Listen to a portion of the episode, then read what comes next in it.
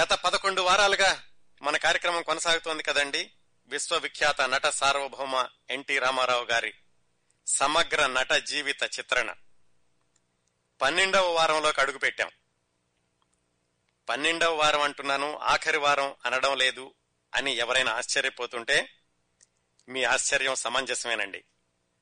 నిజానికి క్రిందటి వారం చెప్పినట్టుగా ఈ వారం ఆఖరి వారం కావాల్సి ఉంది, కానీ ఇరవై రెండు గంటలు పూర్తవుతుందండి ఈ రోజుతోటి. చాలా మంది ఏమన్నారంటే, మీరు ఇరవై రెండు గంటల దగ్గర ఎందుకు ఆపుతున్నారు, ఇరవై నాలుగు గంటలు చేస్తే ఒక లెక్క ఉంటుంది కదా, ఒక రోజంతా ఎన్టీ రామారావు గారి గురించి నిరవధికంగా నిరాటంకంగా ఒక్క సెకను కూడా వ్యవధి లేకుండా మాట్లాడినట్టు ఉంటుంది, మీరు ఇంకొక వారం దీన్ని కొనసాగించగలరా అని చాలా మంది అడిగారు. నేను కూడా ఏంటంటే మిగిలిపోయిన సమాచారాన్నంతటినీ ఒక దగ్గర చేర్చి చూసినప్పుడు చాలా సమాచారం అరకొరగా ముగించాల్సి వస్తుంది ఈ రోజుతో పూర్తి చేయాలంటే గనక. నాకు అనిపించింది ఎలాగూ మనం రికార్డు సృష్టించే దిశగా మన కార్యక్రమం కొనసాగుతోంది, ఇంకొక వారం కొనసాగించి ఆ రెండు గంటలు కూడా పూర్తి చేస్తే మనం ఇరవై నాలుగు గంటల పాటు ఎన్టీ రామారావు గారి గురించి మాట్లాడుకున్న రికార్డు మిగిలిపోతుంది. ఇలాంటి రికార్డు సృష్టించే అవకాశం మనకి మళ్లీ రాదు. ఇన్ని గంటల సేపు మాట్లాడుకోగలిగినటువంటి స్టామినా ఉన్న వ్యక్తి ఇంకొకరు దొరకడం కూడా మనకి చాలా కష్టం.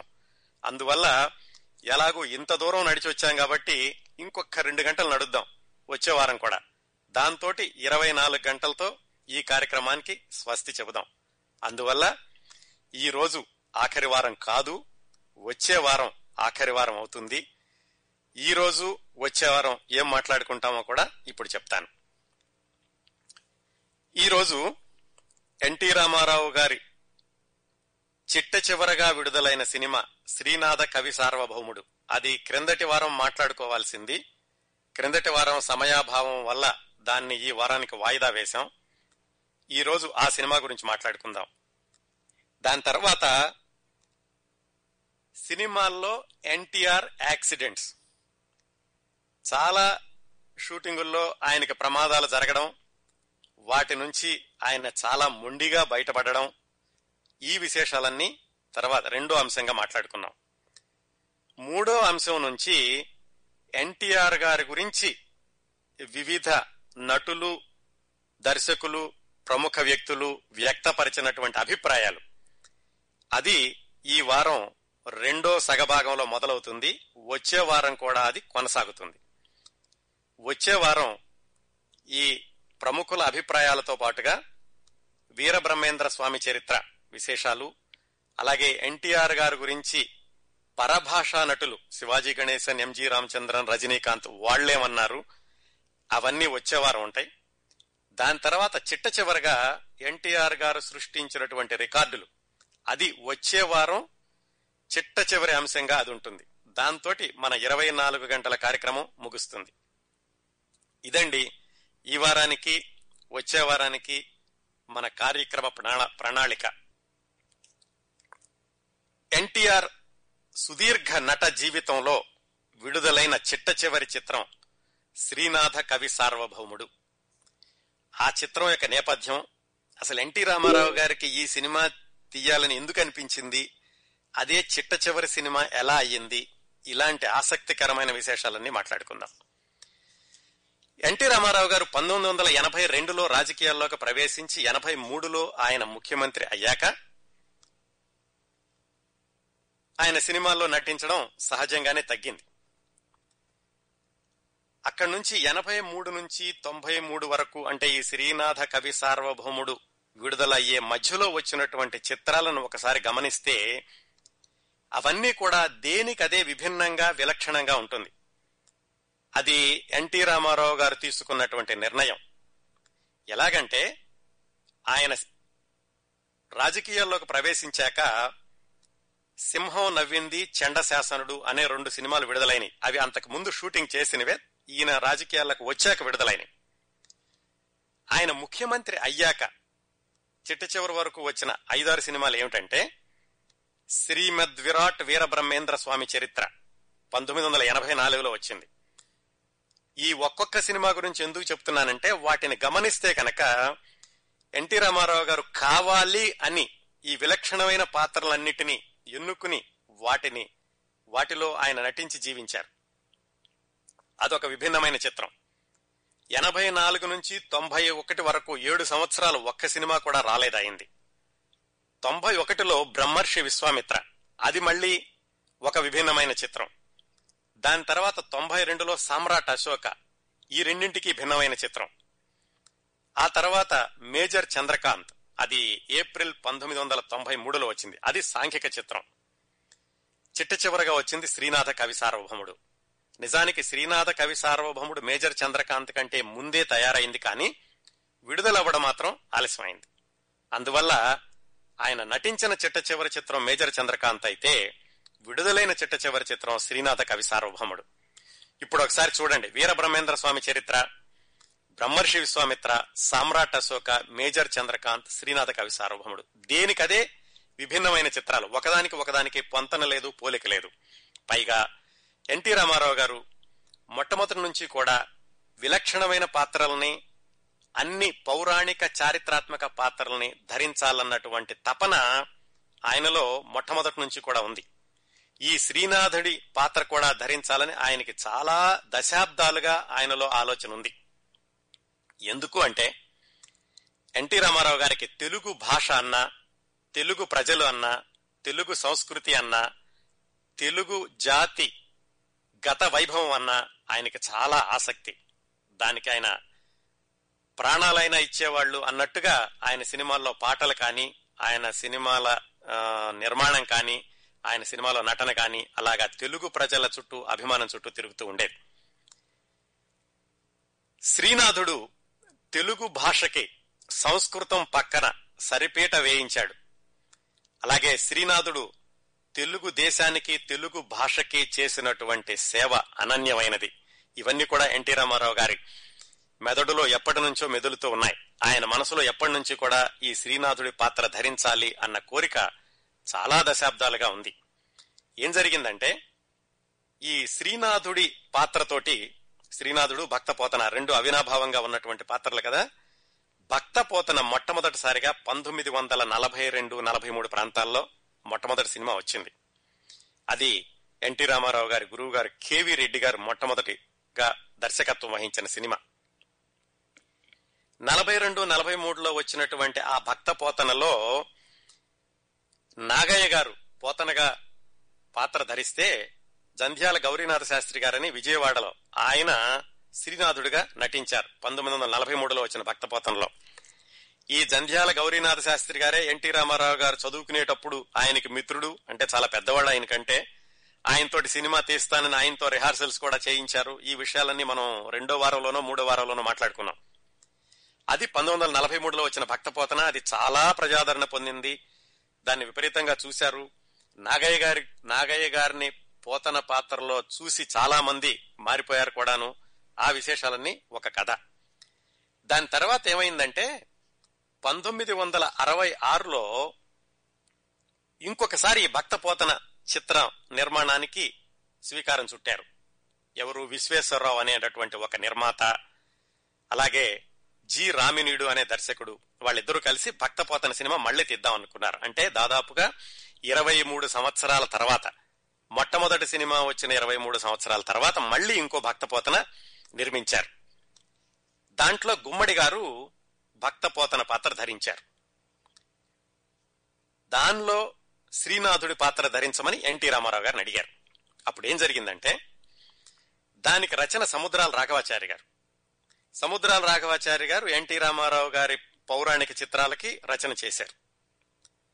ఆయనే చెప్పారు, శ్రీనాథుడి పాత్ర ఎన్టీ రామారావు గారు వేస్తే బాగుంటుంది, గుమ్మడి గారు పోతనగా వేసినప్పుడు శ్రీనాథుడిగా ఎన్టీ రామారావు ఉంటే కనుక. అంతకు ముందే వచ్చింది మహామంత్రి తిమ్మరసు సినిమాలో కూడా వీళ్ళిద్దరి కలయికలో చక్కటి మంచి సినిమా. ఆ కలయికే మళ్ళీ ఇక్కడ కూడా ఉంటే బాగుంటుంది అని సముద్రాల రాఘవాచారి గారు నిర్మాతకి చెబితే, నిర్మాత వెళ్లి ఎన్టీ రామారావు గారిని అడిగారు, ఇలా భక్త పోతన మళ్లీ తీస్తున్నామండి, పోతనగా గుమ్మడి గారు వేస్తారు, శ్రీనాథుడిగా మీరు వెయ్యాలి అని ఎన్టీ రామారావు గారిని అడిగారు. ఆయన ఎప్పటి నుంచో అనుకుంటున్నారు శ్రీనాథుడి పాత్ర వెయ్యాలని. ఆయన కూడా మంచి అవకాశం, వేస్తే బాగుంటుందనిపించి తప్పనిసరిగా చేస్తాను, అయితే నాకు ఒక ఆరు నెలలు గడువు కావాలి అని అడిగారు.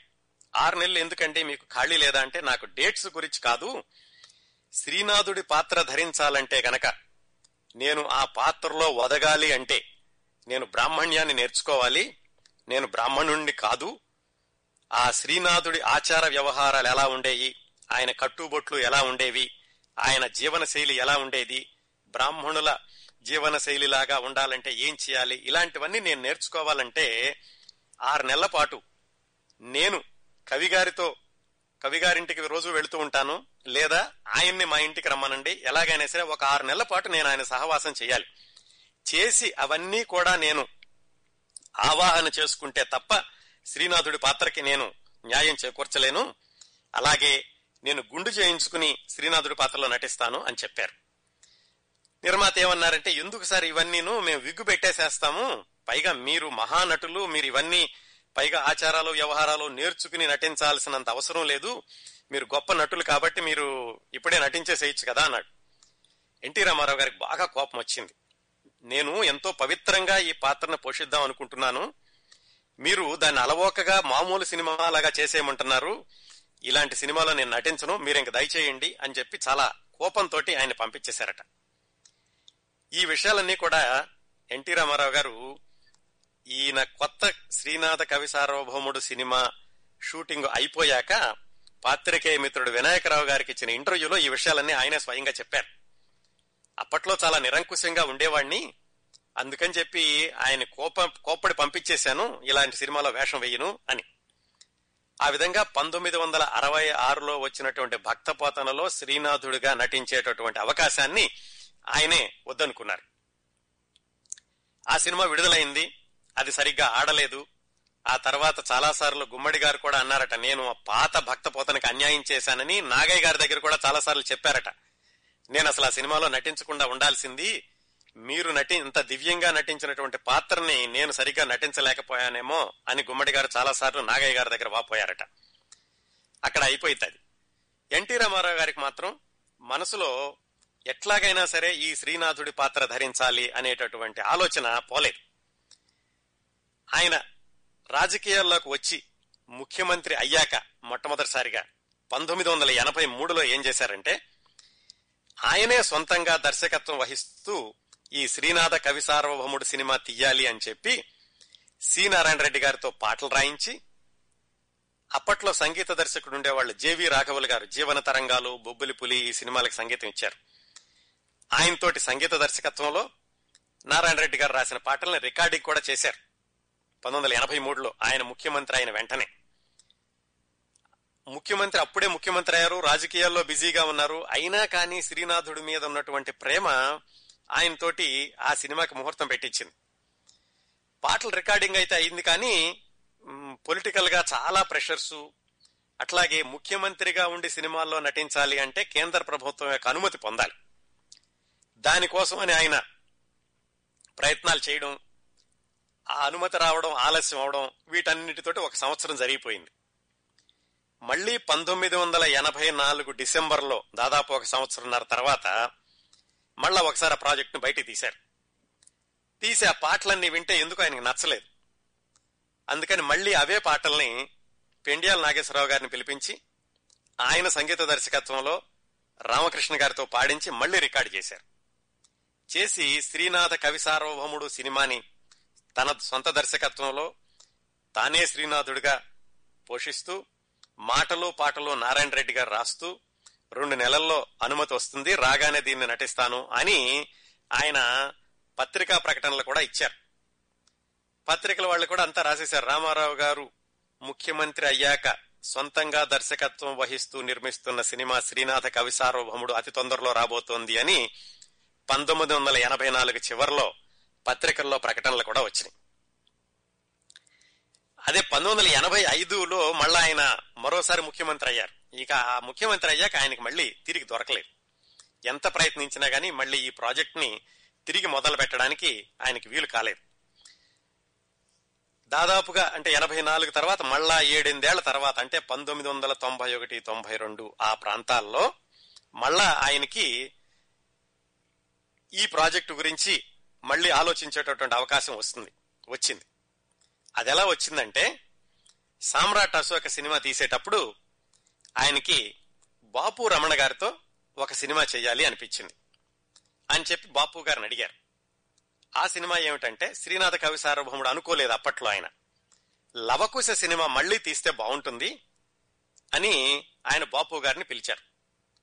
లవకుశ సినిమా తీయాలని ఎందుకు అనిపించిందంటే, దానవీర సూరకర్ణకి స్క్రిప్ట్ రాసిన కొండవీటి వెంకట కవి గారితో ఎన్టీ రామారావు గారు ఈ లవకుశ స్క్రిప్ట్ రాయించి తన దగ్గర ఉంచుకున్నారు.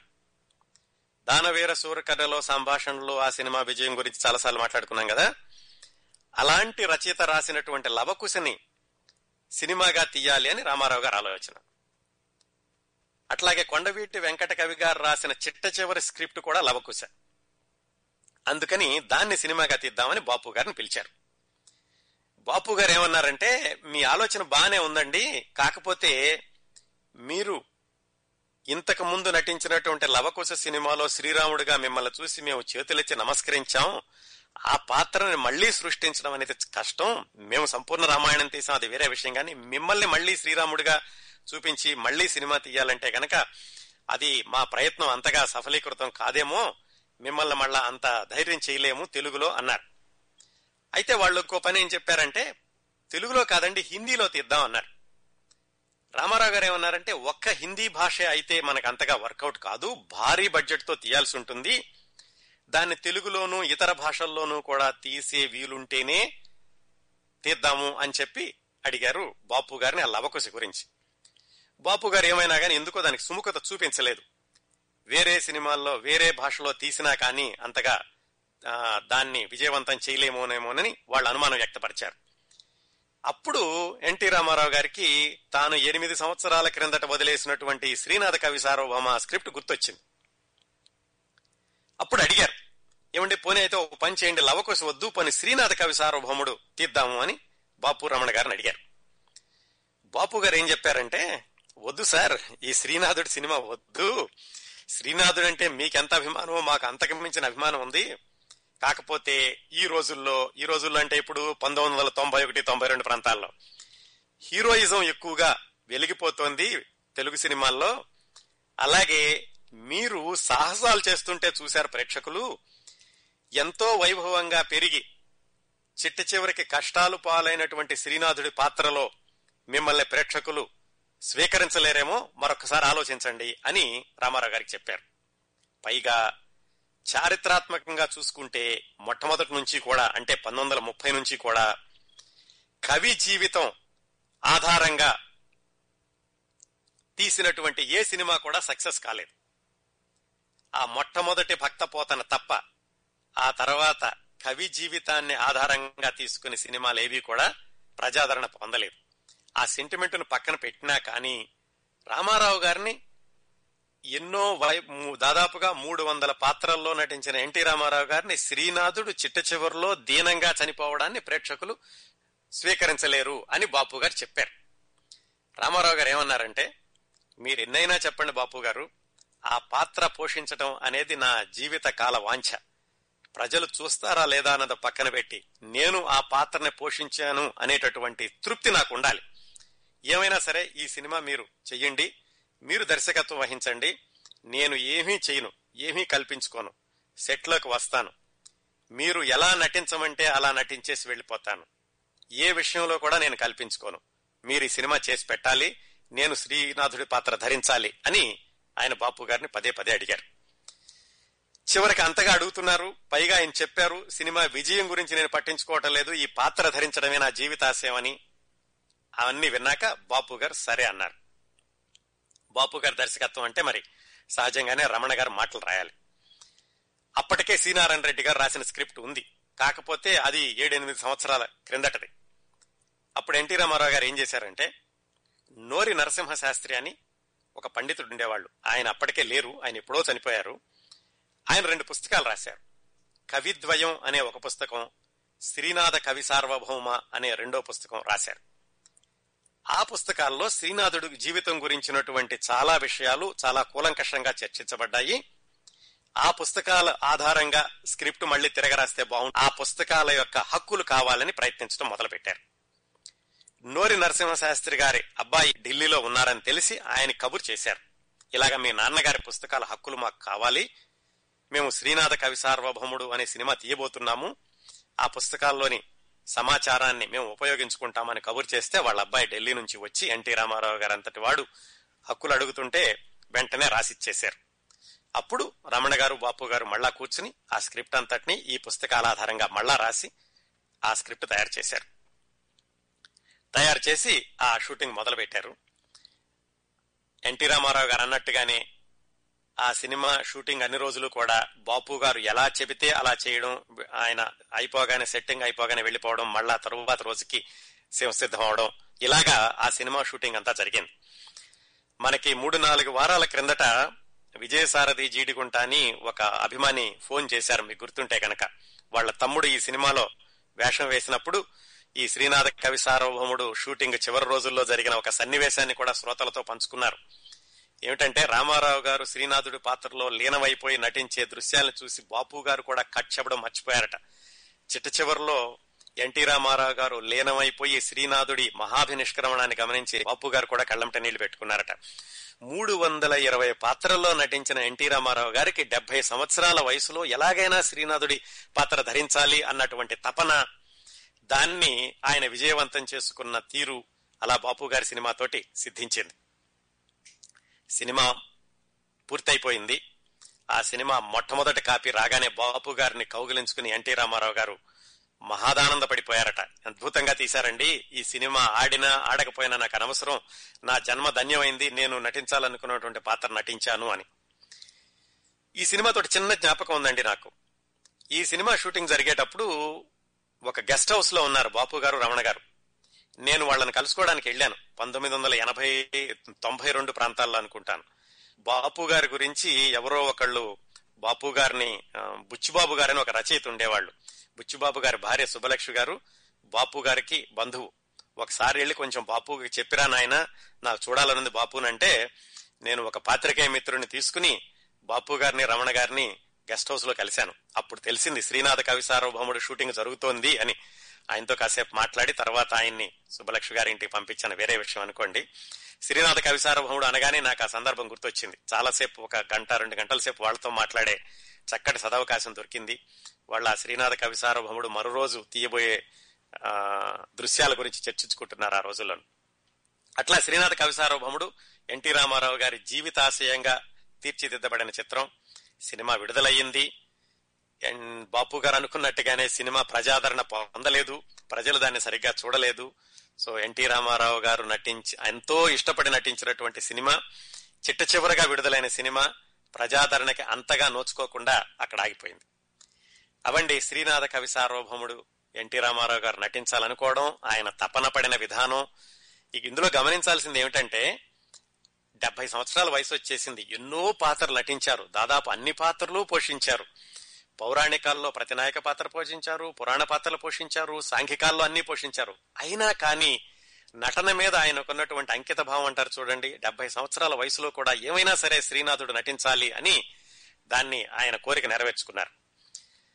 అవి శ్రీనాథ కవి సార్వభౌముడి చిత్రం గురించినటువంటి విశేషాలు. ఈ సినిమాలో ఎన్టీ రామారావు గారు శ్రీనాథుడి గురించి చెప్పినటువంటి కొన్ని సంభాషణలు విన్నాక తరువాతి అంశానికి వెళదాం. వాగ్దేవి నమః నమః దేశ భాషలందు తెలుగు లెస్స అని శ్రీకృష్ణదేవరాయల వారు ఉద్ఘోషించడానికి చాలా కాలం ముందుగానే కర్ణాటక రాజ్యసభలో తెలుగు జెండా ఎగురవేసిన తొలి తెలుగు మహాకవి శ్రీనాథుడు. దేశంలోని కవి పండితులందరిపై ధ్వజమెత్తి విజృంభిస్తున్న గౌడ డిండిమ భట్టును జయించి ఆయన కంచుడక్కను పగులగొట్టించిన కవి సార్వభౌముడాయన. తెలుగులో మహాభారతాన్ని మనకు ప్రసాదించిన కవిత్రయం నన్నయ తిక్కన ఎర్రాల తరువాత మనం సగర్వంగా చెప్పుకునే సరస్వతీ వరప్రసాది శ్రీనాథ్ కవితా శిల్పంలోనే కాక జీవన శిల్పంలో కూడా పెద్దనాది ప్రబంధ కవులకు ఆ తరువాత కవులకు వరవడిబెట్టిన మహాపురుషుడు. పుట్టింది పండిత వంశంలో, పెరిగింది బాలకవిగా.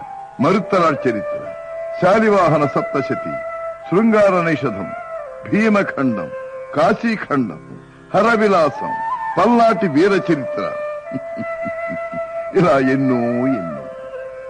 శ్రీకృష్ణుడి రాసలీలలాగే శివలీలను మనోహరంగా చిత్రించిన ఈశ్వరార్చన కళాశీలుడు,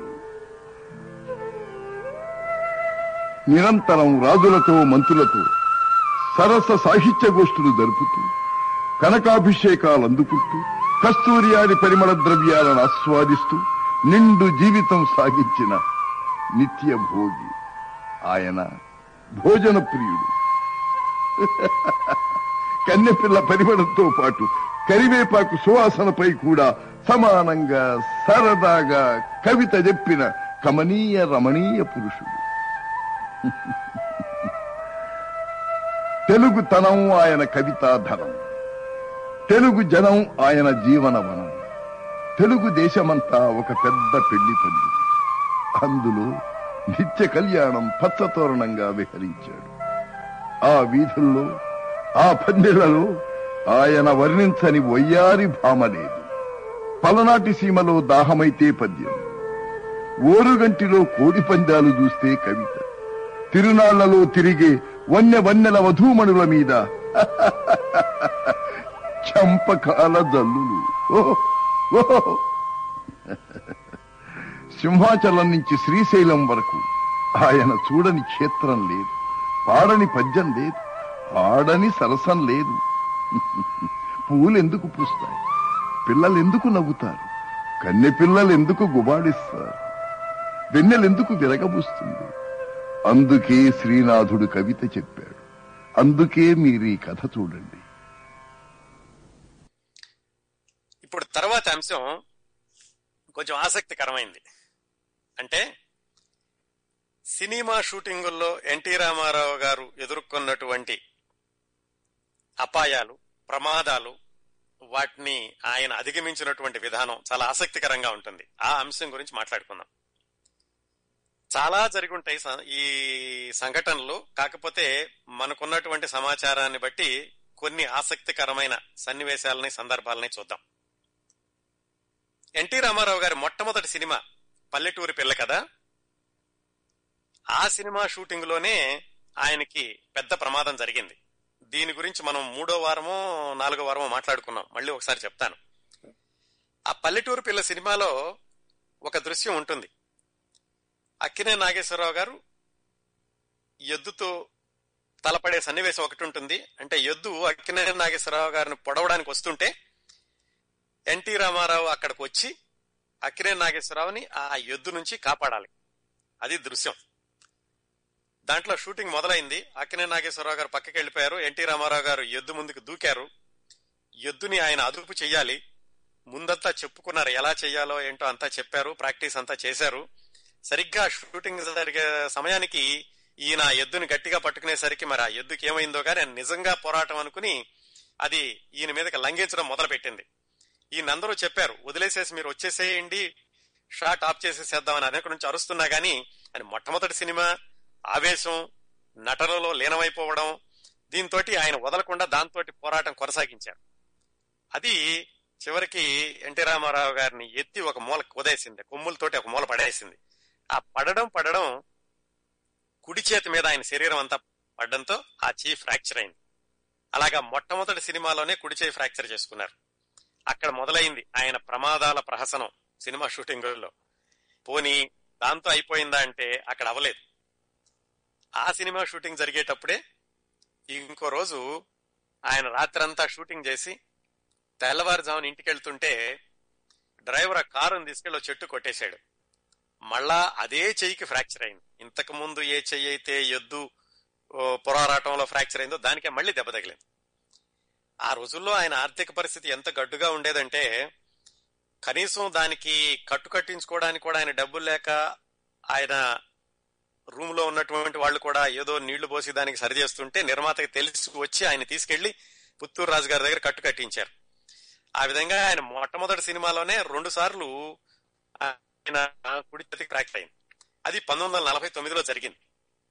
ఆ పరంపర ఎలా కొనసాగిందంటే పంతొమ్మిది వందల యాభై మధ్యలోనో చివరిలోనో పాతాళ భైరవ షూటింగ్ జరిగేటప్పుడు ఇంకోసారి ఆయన చెట్టు మీద నుంచి కింద పడ్డారు.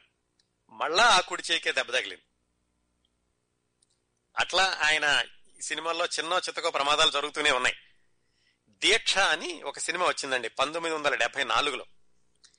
ఆ సినిమా షూటింగ్ లో ఏమైందంటే పాముతోటి ఒక దృశ్యం ఉంది.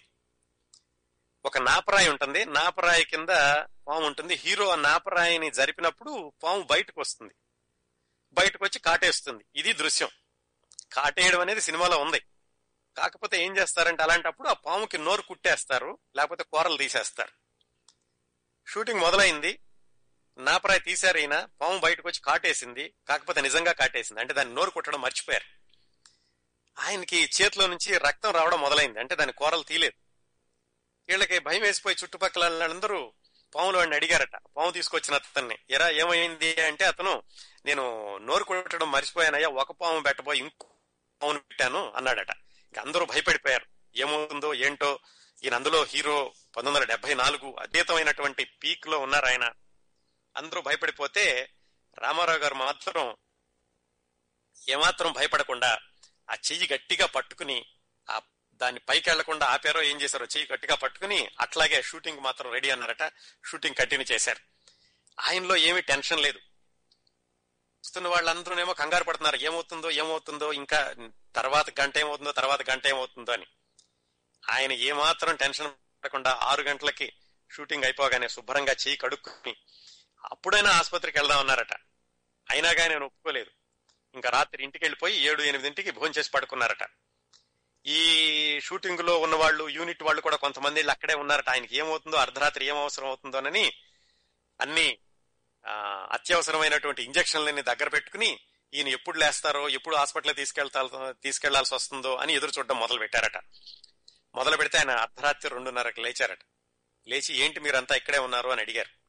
వీళ్ళందరూ చెప్పారట, అన్నగారు నేను పాము గరిచింది, మీరేమో మొండిగా వచ్చేసారు, చెయ్యి కడితే కడుక్కున్నారు, కానీ అసలు దానికి ఏమైనా అవుతుందో మేము భయపెడుతున్నాం అంటే, ఈ పాము అది మమ్మల్ని ఏమి చేయలేదు, మీరు వెళ్ళండి, మీరు మీరు వెళ్ళండి, నేను క్షేమంగానే ఉన్నా అని చెప్పి ఆయన పంపించేశారట.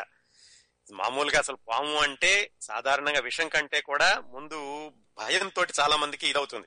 అలాంటిది విషం పాము కరిచినా గానీ ఆయన చెయ్యి కడిగేసుకుని అంత ధైర్యంగా ఉన్నారు. ఈ సందర్భాన్ని ఆయన చిత్రాల్లో ఎక్కువగా నటించిన చలపతిరావు అన్న నటుడు ఒక చోట రాశారు. ఇలా జరిగింది, ఆయన ఉన్నాడు ఇదంతా జరిగినప్పుడు, ఇలా ఇలా జరిగింది అని చెప్పేసి ఆయన రాశారు. అది ఇంకొక అపాయం ఆయనకి షూటింగ్ లో జరిగింది. ఇది పంతొమ్మిది వందల డెబ్బై నాలుగులో. తర్వాత ఇంకో సినిమాలో ఏం జరిగిందంటే ఎదురీత అని ఒక సినిమా వచ్చిందండి. ఆ సినిమా వి మధుసూదన్ రావు గారి దర్శకత్వంలో వచ్చింది. దాన్ని మొట్టమొదటిసారిగా కాకినాడ దగ్గరలో ఉన్న యానాం అని ఆ ఊళ్ళో షూటింగ్ చేశారు. అక్కడ రామారావు గారు, వాణిశ్రీ గారి మీద ఒక పాట తీస్తున్నారట. పాట తీస్తుంటే అది పనస తోటలో తీస్తున్నారు. ఆ పనసకాయలన్నీ దిగుబడికి వచ్చి ఉన్నాయి. అది సాధారణంగా ఏం చేస్తారంటే ఆ పనసకాయలన్నీ అలా చేతితో చేతికి అందుతుంది కొయ్యడానికి. అవి మళ్ళా ఎవరో కోసి పాడు చేయకుండా ఉండడానికని దాని చుట్టూత ఈత మట్టలో తిరగేసి కడతారు. అంటే ఈత ముళ్ళు బయటకు వస్తాయి. ఎవరైనా సరే ఆ పనస చెట్లు తొందరగా, పనసకాయలు తొందరగా అందుకోవడానికి లేకుండా ఈత ముళ్ళు దిగుతాయి అనే ఉద్దేశంతో దాన్ని రక్షణగా పెడతారు. అలా ఉన్నాయి. అక్కడ షూటింగ్ చేస్తున్నారు. షూటింగ్ చేస్తుంటే రామారావు గారు మామూలుగా ఆయన హావభావాలతోటి పాటల్లో నటిస్తుంటే ఈత ముళ్ళు గట్టిగా దిగిపోయినాయట చేతిలోకి. ఆ చేతిలోకి దిగ్గానే వెంటనే రక్తం బళబళ రక్తం రావడం మొదలైంది ఆయన వేళ్ల నుంచో చేతుల నుంచో. మొత్తానికి ఆయన అక్కడే కూర్చుని ఆ ముళ్ళు బయటకు లాగేశారట. యూనిట్ వాళ్ళందరూ కంగారు పడిపోయి ఆయనకి మళ్ళా ఏం ఫ్రాక్చర్ అవుతుందో ఏమిటోనని మెడికల్ షాప్ కబుర్ చేశారట, టించరు ఐడిన్ అన్ని తీసుకురమ్మని. ఈలోగా ఆయన, ఈ నిజంగా ఇద్దరు ముగ్గురు రాశారండి ఈ సందర్భాన్ని, నమ్మడానికి కొంచెం ఆశ్చర్యకరంగా ఉంటుంది కానీ ఇద్దరు ముగ్గురు రాశారు కాబట్టి మనం నమ్మి తీరాలి. ఆయన ఏం చేశారంటే ఆ పక్కనే షాపు లేకపోతే పక్కన తోట ఉంది, పచ్చిమిరపకాయలు ఉల్లిపాయలు తెప్పించి కరకర నవిలేశారట.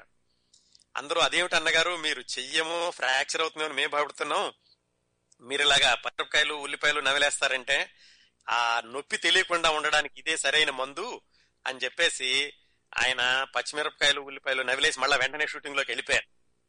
అది ఒక సందర్భం ఆయన షూటింగ్ లో జరిగినటువంటి అపాయానికి ఆపదకేను. తర్వాత సర్దార్ పాపారాయుడు అని ఒక సినిమా వచ్చింది. దాదాపుగా ఆయన పంతొమ్మిది వందల ఎనభై ప్రాంతాల్లో ఎనభైలో డెబ్బై చివరిలో అనుకుంటాను సర్దార్ పాపారాయుడు. ఆ సినిమా పంతొమ్మిది వందల ఎనభై సెప్టెంబర్లోనండి, ఎనభైలోనే అది. ఎనభై సెప్టెంబర్ ఏడో తారీఖు కరెక్ట్గా తేదీ కూడా రాశారు దాసరి నారాయణరావు గారు. ఆయన దర్శకత్వంలో వచ్చిన సర్దార్ పాపారాయుడు సినిమాలో మద్రాసు దగ్గరలో షూటింగ్ చేస్తున్నారు. ఎన్టీ రామారావు గారు మోటార్ బైక్ మీద ప్రయాణం చేస్తూ ఉండాలి. ఆ మోటార్ బైక్ తిరగబడింది. అక్కడ ఇంకోసారి మళ్ళీ ఏ చెయ్యి ఫ్రాక్చర్ అయిందంటే మళ్ళా కుడి చెయ్యి ఫ్రాక్చర్ అయింది. ఆ ఫ్రాక్చర్ అయినప్పుడు ఆ రోజు సాయంకాలం దాసరి నారాయణరావు గారి సినిమా సుజాత అని ఆ సినిమా శతదినోత్సవం స్వర్ణోత్సవం ఏదో జరుగుతోంది. దానికి ఆయన అక్కినేని నాగేశ్వరరావు గారు, ఎన్టీ రామారావు గారిని ఇద్దరిని పిలిచారు. ఆ రోజు మధ్యాహ్నమే యాక్సిడెంట్ అయింది.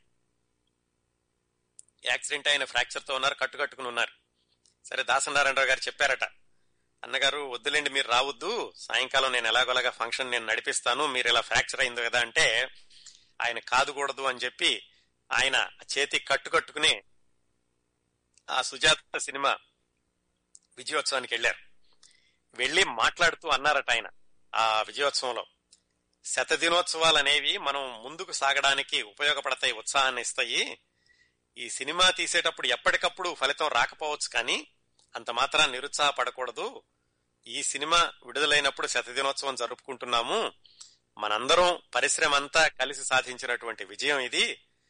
నా చెయ్యి ఫ్రాక్చర్ అయింది, బ్లడీ హ్యాండ్, ఈ చెయ్యి ఉంటే ఎంత పోతే ఎంత, ఈనాటి విజయోత్సవ ఆనందాన్ని మనం తిరిగి పంచుకోలేం కదా అని ఆయన పబ్లిక్ లో అందరికీ చెప్పి, ఆయన ఎంత మొండిగా ఫ్రాక్చర్ అయిన చేతితోటే ఆ ఫంక్షన్ కి హాజరయ్యారని దాసరి నారాయణరావు గారు ఒక చోట రాసుకున్నారు.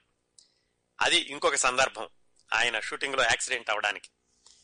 అన్నిటికంటే ఇంకొక పెద్ద యాక్సిడెంట్ ఎప్పుడు జరిగిందంటే, ఆయన చండశాసనుడు అనేటటువంటి సినిమా షూటింగ్ లో చాలా పెద్ద యాక్సిడెంట్ అయింది. ఇది దాదాపుగా మళ్ళీ సర్దార్ పాపారాయుడు తర్వాత. నేను ఒక వరుసలో చెప్పుకుంటూ వస్తున్నాను, పల్లెటూరి పిల్ల, పాతాళ భైరవి, దీక్ష, ఎదురీత, సర్దార్ పాపారాయుడు. చండశాసనుడు షూటింగ్ లో ఏం జరిగిందంటే, హైదరాబాద్ దగ్గర దేవర యాంజాల అని ఒక ఊరుందండి. ఎందుకో గానీ ఆ పంతొమ్మిది వందల ఎనభై దశాబ్దంలో తీసిన చాలా సినిమాలు పల్లెటూరు కావాలంటే దేవర యాంజాల వెళుతూ ఉండేవాళ్ళు. నేను కూడా ఒకటి రెండు సినిమా షూటింగ్లకు వెళ్ళాను అక్కడ. నూతన్ ప్రసాద్ గారు ఆయన సొంతంగా తీశారు ఓ అమ్మ కథ అని. ఆ సినిమా షూటింగ్ చూడడానికి వెళ్ళాను ఎనభై ఒకటిలోనో ఎనభై ఎనభై ఒకటిలోనో ఆ దేవర యాంజాల్లో చండశాసనుడి సినిమా షూటింగ్ జరుగుతోంది. దాదాపుగా అది చివరి రోజట. సీన్ ఏమిటంటే, ఎన్టీ రామారావు గారు ఎడ్ల బండి మీద ఉంటారు. ఆ ఎడ్ల బండి తోటి విలన్ ని తరుముకుంటూ వెళ్ళాలి. విలన్ రావు గోపాలరావు గారు. రావు గోపాలరావు గారు ముందు పరిగెత్తు ముందు పరిగెత్తు ఉంటారు.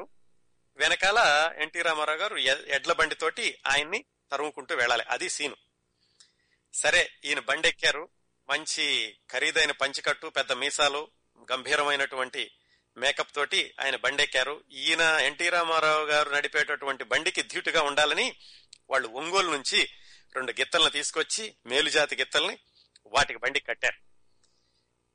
వాటిని తోలడానికి చర్నాకోల అని ఉంటుంది, చాలా మందికి తెలిసే ఉంటుంది. ఆ చర్నాకోల ఎన్టీ రామారావు గారికి ఇచ్చారు. ఈయన బండి ఎక్కారు, ఎద్దుల్ని కొడుతున్నారు. ముందు రావు గోపాలరావు గారు పరిగెత్తున్నారు. నాలుగైదు షాట్లు తీశారు, బాగానే వచ్చినాయి.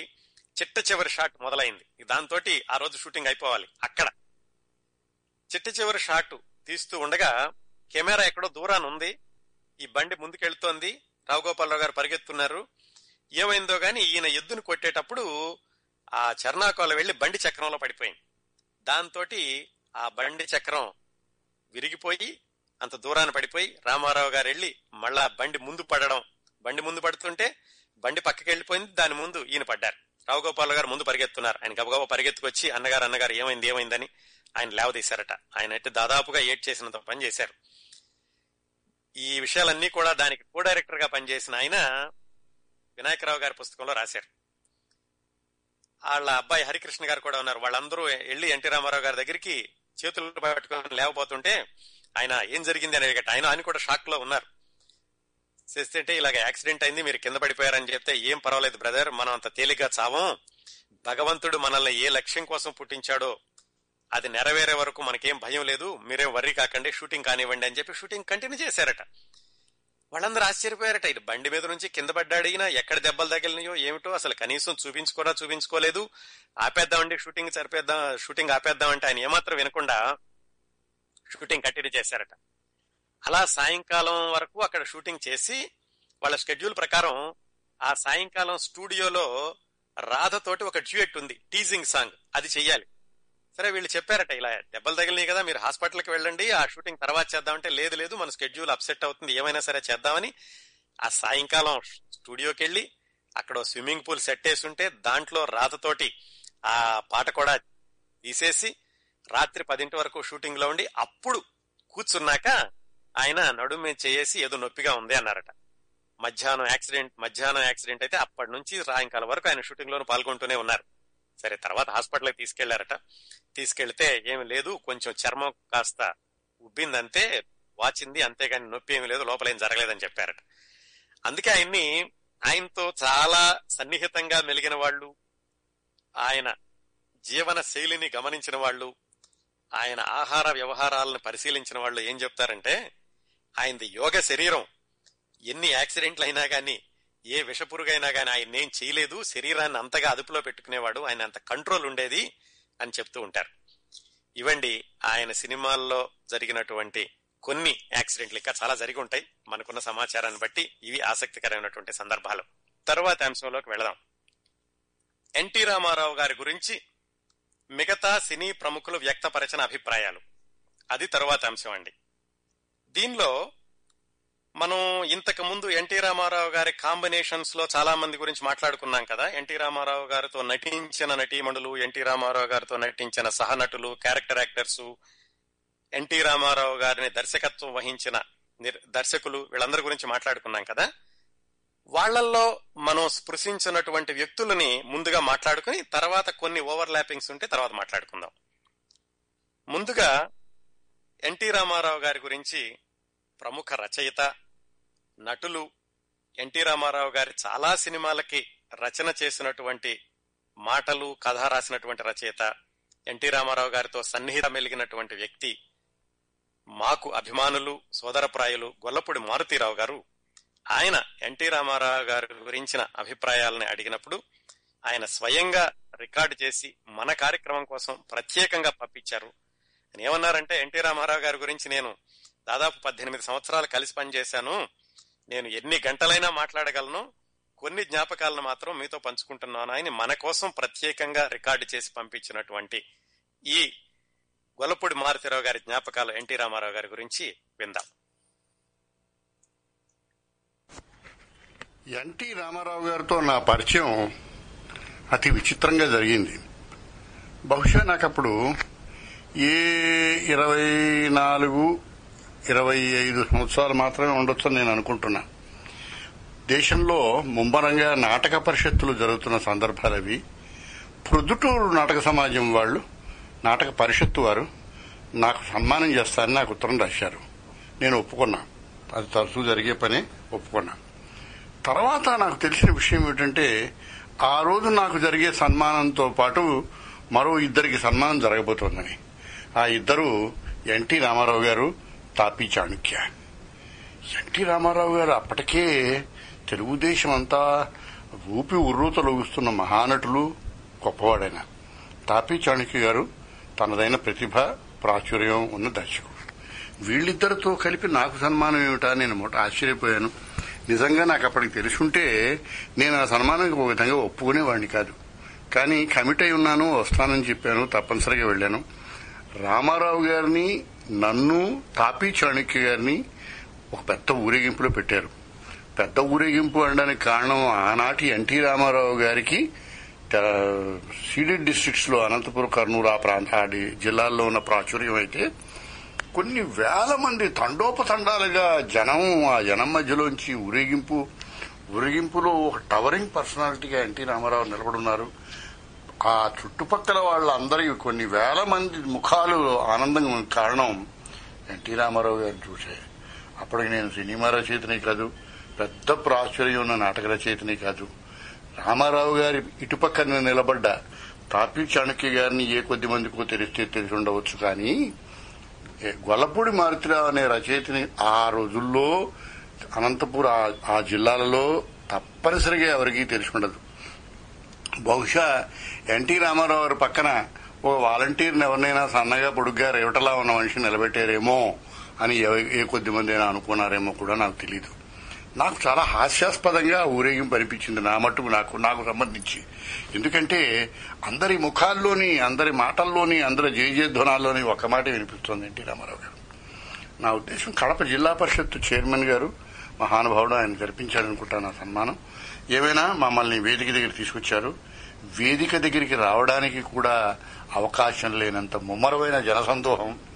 ఒక ఒకే ఒక పేరు వినిపిస్తోంది, ఎన్టీ రామారావు గారు. వేదిక దగ్గరకు వచ్చిన తర్వాత రామారావు గారికి నన్ను ఎవరు పరిచయం చేశారో తెలియదు, ఆయన నా రెండు చేతులు పట్టుకున్నాడు, చిరునవ్వు నవ్వాడు. అదొక మైకం. అయిపోతే రామారావు గారు స్వయంగా తన చుట్టూ తనతో వచ్చిన కొందరు నిర్మాతలను నాకు పరిచయం చేశారు. నాకు ఇప్పటికీ గుర్తుంది. ఆ నిర్మాతలు అట్లూరి పొండరీకాక్షయ్య గారు, అట్లూరి బలరామయ్య, విశ్వేశ్వరరావు గారు, డివిఎస్ రాజు గారు, వీరందరూ. విచిత్రం ఏంటంటే అంతవరకు రామారావు గారు నేను ఎప్పుడూ కలవలేదు జీవితంలో. రామారావు గారికి ఏనాడు సినిమాలు రాయలేదు. అవి దాదాపు నేను తొలినాడు సినిమాలు రాయడమో, సినిమాలకు అప్పటికి నిజంగా రాయలేదేమో కూడా నాకు తెలీదు, గుర్తులేదు. ఇప్పుడు గుర్తు చేసుకుని చెప్పలేను. కానీ తర్వాత దశలో ఈ చెప్పిన ఈ పేర్లందరితోటి అందరికీ సినిమాలు రాయడం జరిగింది. అదొక విచిత్రమైన విషయం. అయితే ఇంకా తమాషైన విషయం ఏంటంటే వేదిక మీద మా ముగ్గురిని కూర్చోబెట్టారు. సివి సుబ్బన శతావధాని గారు నా దగ్గరకు వచ్చి, మీ నాన్నగారు రాసిన విజయ విలాస వ్యాఖ్య చాలా అద్భుతం అండి అని నా చెవిలో చెప్తున్నాడు. అంతమంది మధ్య నాకు ఆయన మాట వినిపించలేదు. ఏమిటన్నారు అని అడిగాను నేను. విజయ విలాసం మీద మీ నాన్నగారు రాసిన వ్యాఖ్య అంటే నాకు నవ్వొచ్చి ఆయనతో, అన్నా బాబు మీరు నేను తాపీ చాణుక్య అనుకుంటున్నారు పొరపాటు. రామారావు గారికి అటుపక్క కూర్చున్న ఆయన తాపీ చాణుక్య గారు, వారిని దయచేసి అభినందించండి వెళ్ళి అని అన్నాను. ఆయన నాలుగు ఖర్చుకుని అటువైపు వెళ్ళాడు. ఈ సందర్భంలో ఆ నాటక పరిషత్ నాటక పోటీల్లో రిజల్ట్స్ అనౌన్స్ చేశారు. ఆ రోజు ఆ ముందు ఏడు రోజులు జరిగిన నాటక పోటీలలో నా నాటిక అంటే రెండు రేళ్ళు అనే నాటికకి నాకు ఉత్తమరచన బహుమతి వచ్చింది. నాకు బాగా గుర్తుంది. సన్మానం ముగ్గురికి జరిగింది. ముగ్గురికి జరిగిందని చెప్పుకోవడం మాటకే కానీ అసలు సన్మానం వారికి జరిగింది. గండపండేరం కారికి తొడిగారైన బంగారం గండపండేరం తొడిగారు జిల్లా పరిషత్ అధ్యక్షులు. అయితే బహుమతి ప్రధానోత్సవంలో రామారావు గారి పక్కన కూర్చున్న నేను వేదిక మించి పక్క ముందుకు వచ్చి వారి చేతుల మీదుగా రెండేళ్ల ఉత్తమ రచన బహుమతిని అందుకున్నాను. అది చాలా గొప్ప గుర్తు. వెంటనే తర్వాతి దశలోనే మనుషుల్లో దేవుడు భాస్కర్ చిత్ర అనే బ్యానర్తో అట్లూరి పొండరీకాక్షయ్య గారికి పనిచేశాను. నిజానికి అట్లూరి పొండరీకాక్షయ్య గారి జీవితంలో భాస్కర్ చిత్ర పేరు మీద తీసిన అన్ని సినిమాలకి నేనే రాశాను. మా ఇది మనుషుల్లో దేవుడు, ఆరాధన, మా వారి మంచితనం, మేలుకొలుపు, ఇంకేదో ఇంకేదో ఇంకేదో. నేను అప్పటి నుంచి కొన్ని వందల సందర్భాలలో తెల్లవారుజామున మూడు గంటలకు వెళ్లి రామారావుతో కూర్చున్న సందర్భాలు నాకున్నాయి. రామారావు గారు ఒక దశలో నటిస్తున్న ఎనిమిది సినిమాలు అనుకుంటాను. ఆ ఎనిమిది సినిమాలకి ఒకప్పుడు నేను రచించాను. నా జీవితంలో ఒకే ఒక్కసారి రామారావు గారు మా ఇంటి పక్కన ఉన్న ఇంటికి ఒక ఫోన్ చేసి వెయిట్ చేశారు. నేను పరిగెట్టుకు వెళ్ళాను. ఎడవల్లి రమణ ఒక డాన్స్ ఉండేది, వారింటికి ఫోన్ చేశాడు. నేను పర్యటనకు వెళ్తే ఆయన స్వయంగా నన్ను పిలిచి నాకు సినిమా రాయడానికి అవకాశం కల్పించారు. నా బాగా గుర్తుంది. ఇంకా బాగా గుర్తుంది ఇంకో అందమైన విషయం, విచిత్రమైన విషయం ఏంటంటే రాముని మించిన రాముడు అనే చిత్రాన్ని గోపీనాథ్ అనే దర్శకుడు, నిర్మాత ఆ సినిమా తీస్తుంటే నన్ను పిలిపించి ఈ సినిమాకి మీరు రాయమని అడిగారు. నాకు బాగా గుర్తుంది. ఈ సినిమా నేను రాయలేనండి అన్నాను రామారావు గారితో. ఆయన చుట్టుపక్కల కూర్చున్న వాళ్ళు వాళ్ళందరూ ఈయన బ్రహ్మయ్య బ్రహ్మయ్య గారి కంపెనీలో పనిచేస్తున్న ఆడిటర్ గారు ఎవరో నిర్మాత అనుకుంటాను. వారందరూ షాక్ అయ్యారు నా సమాధానానికి. రామారావు గారు అంతటి వారు స్వయంగా పిలిచి నన్ను సినిమా రాయమంటే ఇతను రాయనంటాడు ఏమిటి? దాని కారణాలు చెప్పాను. అయ్యా నేను ఎనిమిది గంటల రోజుకి ఆఫీసులో పనిచేయాలి, ఇప్పటికే మీ సినిమాలే నాలుగో ఐదో రాస్తున్నాను, రాయడానికి కానీ వాళ్ళతో డిస్కస్ చేయడానికి కానీ వారి మీరు చెప్పిన పని న్యాయం చేయడానికి కానీ రేపు మారుతీరావు గారికి చెప్పినందుకు మంచి పని చేశారని మీ చేత అనిపించుకోవడానికి కానీ నాకు వ్యవధి చాలని పరిస్థితిలో ఉన్నాను, నన్ను అర్థం చేసుకుని క్షమించండి అన్నాను నేను. రామారావు ఒక క్షణ ఆశ్చర్యంలో తీరుకుని, okay I don't want white collar writers, మీరు చాలా మంచి పని చేశారు, సరే కానివ్వండి వెళ్ళండి అన్నాడు. ఒక జనవరి ఒకటో తారీఖు నాడు ఉదయమే ఏడు గంటలకి నా ఫోన్ మోగింది. నేను రామారావుని మాట్లాడుతున్నాను అన్నారు. నేను తాతనే రామారావు అనుకుంటూ చాలా సరదాగా మాట్లాడితే ఆనాడు పక్కన చిరునవ్వు నవ్వారు. ఎన్టీ రామారావుని మాట్లాడుతున్నాం, తుళ్లిపల్లి చంద్రబడ్డ రండి ఒకసారి స్నానమైందా అని అడిగారు. అది న్యూ ఇయర్ డే బాగా గుర్తుంది. లేదండి అని చెప్పి చేసుకురండి అన్నారు. వెళ్ళాను. బాపయ్య డైరెక్టర్ ఆయన పక్కన కూర్చున్నాడు.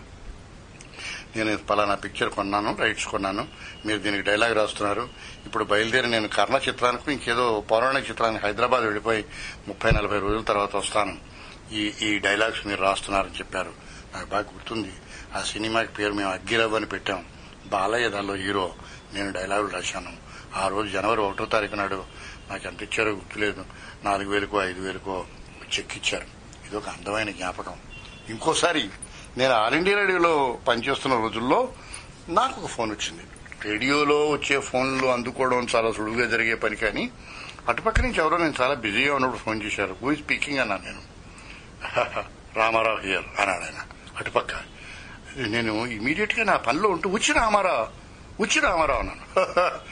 NT Rama Rao speaking. నేను కంగారు పడిపోయి లేచి నిలబడ్డాను. గుడ్ చిల్డ్రన్ డోంట్ కిల్ అని ఒక నవల ఆధారంగా హిందీలో ఖేల్ ఖేల్ మే అనే ఒక సినిమా వచ్చింది. ఖేల్ ఖేల్ మే ఆధారంగా తెలుగులో ఎస్డి లాల్ దర్శకత్వంతో నాతో పిక్చర్ చేయాలనే ఉద్దేశం. ఆ ప్రొజెక్షన్ కి నన్ను పిలవడం కోసమని ఆయనంతటా ఆయనే స్వయంగా ఫోన్ చేసిన సందర్భం అది. నేను ఆశ్చర్యపోయా. సార్ నేను ఉద్యోగంలో ఉన్నాను, రాలేనండి అన్నాను. అప్పుడు మధ్యాహ్నం పన్నెండో ఎంతో అయింటుంది అనుకుంటాను. సరే మళ్ళీ మీకు ఫోన్ చేస్తాం అని ఫోన్ పెట్టేసి మళ్ళీ ఒక గంట తర్వాత ఆయనే స్వయంగా ఫోన్ చేసి సాయంకాలం ఆరు గంటలకు పెడుతున్నాను ప్రొజెక్షన్, మీరు రాగలరా మారుతీరావు గారు అన్నారు. రాగలండి అన్నాను. ఇది రామారావు గారి జీవితంలో రామారావు గారితో ఉన్న అందమైన జ్ఞాపకాల్లో అతి కొద్ది జ్ఞాపకాలైతే, నాకు మద్రాసులో కచేరీ రోడ్లో కాలు విరిగి చెయ్యి విరిగి నేను మంచం మీద ఉన్న రోజుల్లో ఆయన బహుశా మరి ఏదో పౌరాణిక చిత్రానికి హైదరాబాద్ వెళ్ళిపోతున్నారు. నేను తయారు చేసిన కథల్ని ఆయనకి చెప్పించాలని పొండరీకాక్ష గారు బలరామయ్య గారి తాపత్రయం. వారు చెప్పలేక చెప్పలేక అన్నట్ట, అన్నయ్య బావగారు మీరు హైదరాబాద్ వెళ్ళిపోతున్నారు, మరి మారుతీరావు గారు చెప్పి రా వచ్చి చెప్పడానికి స్థితిలో లేరు, ఆయన కాలు చెయ్యి దెబ్బతినుంది, మరి వారు ఆ కథలు మీరు వింటే బాగుంటుందన్నట్టు. ఏమి వారిని చూడడానికి మనమే వెళదాం పదండి అంటూ నా జీవితంలో మొదటిసారిగా ఎన్టీ రామారావు మా ఇంటికి వచ్చారు. మా అమ్మగారికి సినీ రంగం అంటే బొత్తిగా ఏహ్యభావం, కానీ ఇద్దరంటేనే చాలా అభిమానం. ఒక ఆయన ఘంటసాల గారు, రెండో ఆయన శ్రీరాముడు శ్రీకృష్ణుని ఆయనలో చూడగలిగినంత గొప్పగా ఆ తరానికి ఒక దైవ సమానుడే అనిపించే ఎన్టీ రామారావు గారు. మా నాన్నగారు మా అమ్మగారు ఇంట్లో ఉన్నారు. ఎన్టీ రామారావు మా ఇంటికి వచ్చారు. నేను పడుకుని కథ చెప్పాను, ఆయన నా పక్కన కూర్చుని కథ విన్నారు. మాతో పాటు పొండరీకాక్ష గారితో పాటు ఉన్న ఇంకొక వ్యక్తి కూడా ఉన్నాడు, మా మిత్రుడు బీవీ మోహన్ రెడ్డి. తర్వాత తెలుగుదేశం పార్టీ స్థాపించడం, తెలుగుదేశం పార్టీ పదవిలోకి రావడం, BV Mohan Reddy municipal minister కావడం, ఓసారి ఇప్పుడు ఆయన చూడడానికి అనుకోకుండా వెళ్ళినప్పుడు మారుతీరావు నన్ను పలకరించి కాలేసుకోవడం, ఇవన్నీ అద్భుతమైన జ్ఞాపకాలు. తర్వాత ఇలాగా చెప్పుకుంటూ పోతే ఒక పదిహేను పద్దెనిమిది సంవత్సరాల్లో ఆయనతో ఉన్న జ్ఞాపకాల తోరణం ఎంతో పెద్దదవుతుంది. కానీ ఆయన రాజకీయ నాయకుడు అయిన తర్వాత వ్యక్తిగత జీవితంలో ఒక నటుడుగా ఉన్న బోళాతలం, కానీ నటుడుగా ఉన్నప్పుడు ఆయనకి ఒడుపుగా ఉన్న ఆ డ్రామాటిక్ రెండరింగ్ కానీ ఆ ఎగ్జూబరెన్స్ కానీ ఒక ఒక ఒక లౌడ్ లౌడ్గా మాట్లాడే ధోరణి కానీ ఇవన్నీ ఆయన విడిచిపెట్టలేదు. ఇవన్నీ రాజకీయ నాయకుడు చేసే చేయగలిగిన పనులు కావు కనుక చాలా తరచుగా రాజకీయ నాయకులు మాట్లాడని, మాట్లాడక్కర్లేని, ఇంకా కొంచెం ముందుకెళ్ళి చెప్పాలంటే మాట్లాడకూడని విధానాలు కొన్ని రామారావు గారి పద్ధతిలో ధోరణిలో దొల్లుతూ ఉండేవి. నేను వీక్లీ కాలం రాసేవాడిని. ఆ కాలంలో తప్పనిసరిగా ఎక్కువ సందర్భాల్లో రామారావు గారిలో ఉన్న ఈ వైరుధ్యాన్ని, ఈ ఆడిటీనో విమర్శిస్తూ రాస్తూ ఉండేవాడిని. నాకు బాగా గుర్తుంది ఓసారి ఆయన విమర్శిస్తూ కాలం రాసిన రోజుని నేను మా పెద్దబ్బాయి వివాహ ఆహ్వాన పత్రిక ఇవ్వడానికి హైదరాబాద్ ఎయిర్పోర్ట్లో దిగాను. అప్పటికి రావు గోపాలరావు గారు పార్లమెంట్ మెంబర్గా ఉన్నారు. నా కాలం చదివాడు, నన్ను పలకరించాడు. ఆయన అన్నగారిని కలవడానికి వెళుతున్నారు, వారు మీ కాలం చూసే ఉంటారు, కొంచెం జాగ్రత్తగా చూసుకోండి అని చెప్పాడు. నా బాగా గుర్తుంది. కానీ చీఫ్ సెక్రటరీని, ఆయన పేరు గుర్తురావడం, పిఎల్ సంజీవ్ రెడ్డి గారు అనుకుంటాను, సంజీవ్ రెడ్డి గారిని వీళ్ళందరినీ బయట కూర్చోపెట్టి నాతో ఆ రోజు కేవలం నలభై నిమిషాలు గడిపారు. మారుతీరావు గారు మిమ్మల్ని చూస్తూ ఉంటే నేను ఎన్ని మధురమైన సందర్భాలని, దశల్ని వదులు వదులు వదులుకొని వచ్చానా అనిపిస్తూ ఉంటుంది అంటూ మాట్లాడినారు, తీర్పిచ్చారు, నాతో కూర్చొని మాట్లాడారు. అది వారి ఔదార్యం. అయితే ఎంతైనా మనిషే కనుక చివరి రోజులలో నేను రాసిన కొన్ని విమర్శలో ఏవో ఆయన మనస్సు దాకా పోయింటాయేమో అనుకుంటాను కనుక నేను శుభ సంకల్పం రాసే నాటికి, ఆయన ఆల్మోస్ట్ ఆఖరి రోజులైనవి, శుభ సంకల్పం రాసే నాటికి మనస్సులో ఎంతో కొంత కించో చిన్న కోపమో చిన్న అలకో ఏదో ఆయన మనసులో ఉండేదనుకుంటాను. సుఖ శుభ సంకల్పం నూరు రోజుల పండగకి ఆయన ముఖ్య అతిథిగా వచ్చారు. నేను నన్ను పిలిచారు, నాకు ఆయన షీల్డ్ ఇవ్వాలి. నేను ఎదురుగుండా నిలబడ్డాను. ఎప్పుడు నన్ను చూసినా చిరునవ్వుతో పలకరించి ప్రసన్నంగా మాట్లాడి, ఆ రోజులు జ్ఞాపకం వస్తున్నాయి బ్రదర్ అని ఎన్టీ రామారావు గారు నాటకీయమైన చిరునవ్వుని మాత్రమే నవ్వుతూ నిలబడ్డారు. నేను కొంచెం ఇబ్బంది పడినా, కొంచెం బాధపడినా ఆ నాటకీయమైన నవ్వుని సమ నవ్వుని గమనిస్తూనే ఆయన ముందు నిలబడ్డాను. ఆయన చేతుల్లో షీల్డ్ రావడం ఆలస్యమైంది, నాకు ఆయన షీల్డ్ ఇవ్వడం ఆలస్యమైంది. నాటకీయమైన మనస్సులో ఏదో చిన్న ఇబ్బంది ఉన్న ఆ దృక్పథంతోనే ఎన్టీ రామారావు గారి చేతుల మీదుగా ఆనాడు నూరు నూరు రోజుల పండగ శుభ సంకల్పం షీల్డ్ని అందుకున్నాను. మా జీవితంలో ఇద్దరం ముఖాముఖి తటస్థపడి మాట్లాడుకున్న ఆఖరి సందర్భం అది. తర్వాత కొద్ది కాలానికే వారు కాలం చేశారు. కాలం చేసిన తర్వాత అద్భుతమైన కాలం వారి గురించి రాశాను. అయితే నేను చేసిన విమర్శల్ని ఎంతో కొంత ఎంతో కొంత కించపరిచేయడం అన్నది రామారావు గారికే భయంగా జరిగితే, న్యాయంగా రాజకీయ నాయకులు అలాంటివి న్యాయంగా మనసు దాకా తీసుకెళ్లక్కర్లేదు, కానీ ఆయనకే దొరికితే ఆయన అనుయాయులకి, ఆయన పార్టీ వ్యక్తులకి, ఆయన చుట్టుపక్కల ఉన్న అభిమానులకి, ఆయన పోయేరని బాధపడుతున్న అశేష ప్రజానీకాయన మధ్యకి నేను ఆ రోజు వెళ్లి ఆయన శరీరాన్ని చూడడానికి కూడా భయపడ్డా. నేను రహస్యంగా తీసుకెళ్లి ఆయన పట్ల నాకున్న ఒక అపురూపమైన గౌరవాన్ని కానీ, అపురూపమైన మర్యాదని కానీ, అపురూపమైన ఆరాధనా భావాన్ని కానీ ఇవన్నీ వ్యక్తం చేస్తూ కాలం రాశాను. ఆ కాలం తర్వాత నా ఎలిజీల పుస్తకంలో కూడా పబ్లిష్ అయింది. తెలుగు జాతి గర్వపడే, తెలుగు జాతి అంతా ఆనందంగా చెప్పుకోగలిగే ఒక అద్భుతమైన గొప్ప నటుడు ఎన్టీ రామారావు గారు. విధి సహకరించలేదు, కానీ మరో ఆరు నెలలకి ఢిల్లీలో ప్రభుత్వం కూలిపోయినప్పుడు నిర్ద్వంద్వంగా ఆ రోజు ఎన్టీ రామారావు గారు ఉండుంటే ఈ దేశానికి ప్రధాని అయ్యేవారేమో అని ఈ దేశం అంతా అనుకుంది. అయితే ప్రధానమంత్రి కావడం లాంటి యోగం పట్టడం కూడా అర్హత కూడా ఉండాలేమో, మనకు తెలియదు. ఏమైనా అంత గొప్ప పదవిలో మన తెలుగు జాతి ఔన్నత్యాన్ని, తెలుగు చేయాన్ని చూడలేని బాధ అప్పుడప్పుడు నాలాంటి వారికి కలుగుతూ ఉంటుంది. తెలుగుదేశం అచిరకాలం లేదా కలకాలం గుర్తుంచుకునే ఒక గొప్ప వ్యక్తి, ఒక గొప్ప నటుడు, ఒక అద్భుతమైన స్క్రీన్ ప్రెజెన్స్ ఉన్న మహానటుడు ఎన్టీ రామారావు గారు. తరువాత వేటూరి సుందర రామ్మూర్తి గారు ఎన్టీ రామారావు గారి గురించి ఆయన జ్ఞాపకాలు ఎలా చెప్పారు, అలాగే ఆయన అభిప్రాయాలు ఏం చెప్పారు అనేది మీకు చెప్తాను. ఇవన్నీ కూడా వేటూరి సుందర రామ్మూర్తి గారు ఎన్టీ రామారావు గారు చనిపోయాక ఆయన జయంతి సందర్భంగా రాసినటువంటి ఒక వ్యాసంలోని విషయాలండి. ఆయన అయితే ఫస్ట్ పర్సన్ లో రాశారు, కానీ నేను ఫస్ట్ పర్సన్ లో చెప్పానంటే అది చదివినట్టుంటుంది, అందుకని థర్డ్ పర్సన్ లో చెప్తాను. ఆయన రాసి ఎన్టీ రామారావు గారి గురించి రాసినటువంటి వాక్యాలు మాత్రం యథాతథంగా చదువుతాను. వేటూరి సుందర రామ్మూర్తి గారు, ఎన్టీ రామారావు గారు. నిజానికి ఎన్టీ రామారావు గారు మంచి రచయితలను పరిచయం చేశారు. సముద్రాల జూనియర్ ఆయన్ని పూర్తి స్థాయి రచయిత చేసింది ఎన్టీ రామారావు గారు. తన సొంత సినిమాల దగ్గర నుంచి తీసుకొచ్చి పాండురంగ మహత్యం సినిమాతోటి అద్భుతమైన రచయితగా తెలుగు ప్రేక్షకులకి చూపించారు. అలాగే సి నారాయణ రెడ్డి గారు, ఆయన్ని కూడా ఎన్టీ రామారావు గారే వెతికి పట్టుకుని హైదరాబాద్ లో ఎక్కడో పరిచయం అయితే తీసుకొచ్చి ఆయన్ని కూడా చలనచిత్ర సేవకు పరిచయం చేసింది ఎన్టీ రామారావు గారు. ఆ విశేషాల తర్వాత తెలుసుకుందాం.